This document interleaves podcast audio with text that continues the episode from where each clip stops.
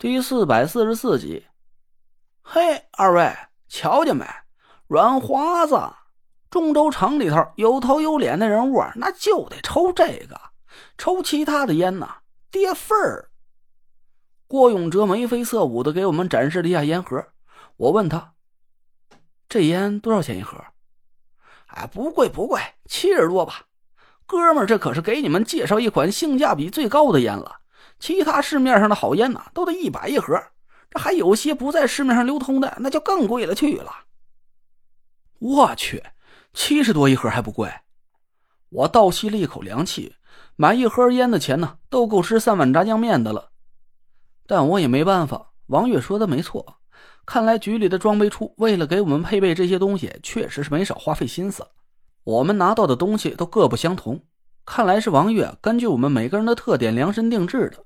郭永哲拿到的是一个旧了吧唧的腰包，耳机是很夸张的那种头戴式大耳机，颜色很炫酷，估计走在街上啊都会时不时的被人暴揍一顿的那种。他的录音笔被伪装成了一个戴在胸口上的装饰挂坠，拴着做旧的皮绳，一眼看上去就是那种非主流的款式。打火机是个复古的煤油火机的款式，就好像是鬼市地摊上卖的那些旧货似的。一整套东西都很符合他那种邋里邋遢、不修边幅的性格。张俊轩的那套家伙事儿就很商务化了，手包的材质很考究，入耳式的微型耳机，录音笔是一支派克式样的高级钢笔，就连打火机也是镀金的朗声高档货。田慧文那套东西很符合年轻职场女性的特点，昂贵的贝壳包、粉色的休闲耳机，录音笔也伪装的很有特色。做成了和公司名称很相符的彩虹式样，窃听器啊是一支很有名气的高档口红。我看了看我包里的东西啊，恨恨的挖了王月一眼。包是个很老土的帆布材质的，上面画了个很显眼的八卦图形，老远一看呢，我就跟个江湖骗子似的。至于耳机嘛，那简直就不是个耳机，做的和助听器一样一样的。我脑补了一下我戴上耳机的模样。好嘛，还是个耳朵不太好使的江湖骗子形象。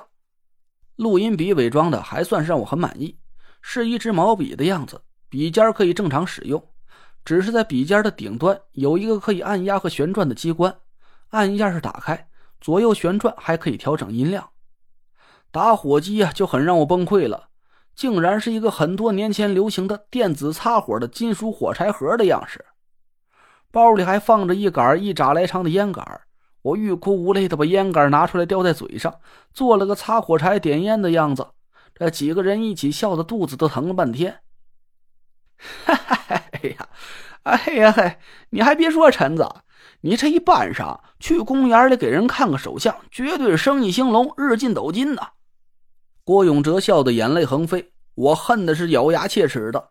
王月一脸坏笑的躲在张俊轩的背后。就连张俊轩那么老成稳重的一个人呢，都笑着捂着肚子揉了半天。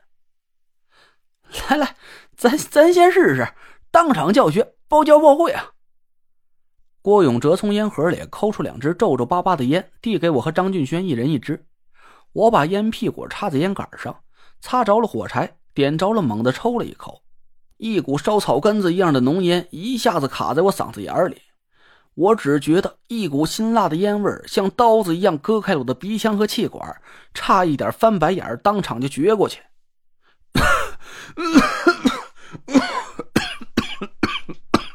这一通咳嗽，差点把我的心肝脾肺肾都给咳飞了出来，眼泪鼻涕流了一脸。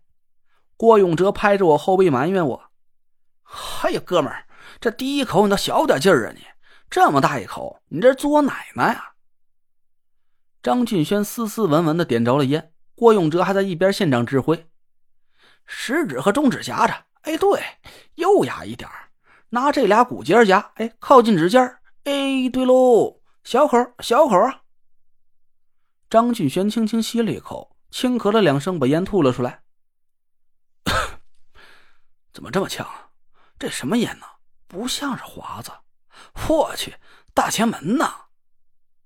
张俊轩盯着烟屁股上的商标看了一眼，郭永哲尴尬的讪笑了几声：“嘿，别在意这些细节，什么烟都一样抽，这只要烟盒够装逼就得了。”我好不容易顺过来这口气儿，把烟杆丢在一旁，喘了半天。你呀你你一撅尾巴，我就知道你想吃什么翔。哎，你不就想把我们俩教会来蹭我们烟吗？得，你拿大前门教的是吧？以后啊，我们还就抽大前门了。哎，那可不行哎！霍永哲急了说：“大前门哥们还用蹭你的呀？不行不行，你得有点追求。像你们这种有钱人呢，不抽软滑子可跌了份儿了，跌份儿。”说笑了半天，我们在外卖软件上点了几个菜，围在饭桌前商量了一下行动的细节。我把今天我和纳若兰达成的口头协议和王月说了一下，他满意的点了点头。很好，现在我们至少有五次可以和斗金风投集团谈判融资的机会。你那边的任务比较重，彩虹房地产、天虹房地产和极速赛车公司这三笔融资，你都要亲自去参与。记住了。一定要趁机掏空斗金风投集团的资金储备，逼着他们再次用境外财团的那条线，我们就可以顺藤摸瓜，找出那个神秘财团的源头所在了。我尽量吧，哎，但是这斗金风投具体有多少钱，我可真摸不清底线。那若兰的财富真不是我敢去随便想象的呀。我苦笑了一声，王月也皱着眉点点头。我会协助万亨和大盛两个房地产公司狠狠敲斗金风投一笔，他们就算再有钱，也禁不住五个大公司的同时发难吧。这五个公司的市值最少在七八十个亿了，那若兰敢答应等值融资，就是给自己摆了个巨坑。我就不信他的财产就是个无底洞，他还能在自己家里印钱不成？行，那就这么定了。我点点头。霍永哲在一边翻着眼皮，自言自语嘟囔了半天，突然一拍大腿站了起来：“不是陈子，你小子不地道了呀！咱认识也有段时间了吧？你就从来没告诉过我，你他妈还是中州第一地产大亨的女婿？”我哭笑不得的看了他一眼：“拜托你讲讲理行吧，你也没问过我呀。”我总不能见着个人就逮人家自我介绍啊，说中州最大房地产商是我老丈人吧？郭永哲这才坐了下来，嘴里还在嘟嘟囔囔的：“嗯，行吧，行吧，算你说的有道理。你隐瞒身份这事儿，咱就翻边了。不过你得抽软华子，不然，嘿，跌份儿。”